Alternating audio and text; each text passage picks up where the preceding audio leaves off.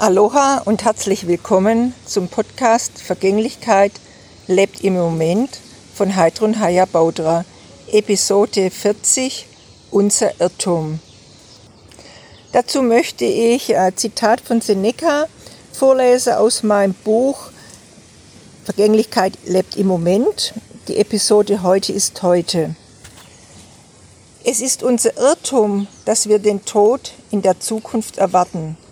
Er ist zum größten Teil oder zum großen Teil schon vorüber. Was von unserem Leben hinter uns liegt, hat der Tod bereits. Ja, es ist einfach äh, wichtig und wesentlich für ein erfülltes und auch ausgewogenes Leben, dass man Tod und Vergänglichkeit integriert. Ja, dass man einfach auch so diese kleinen Tode anschauen das heißt einfach, dass man die Vergänglichkeit akzeptiert und einfach auch leben.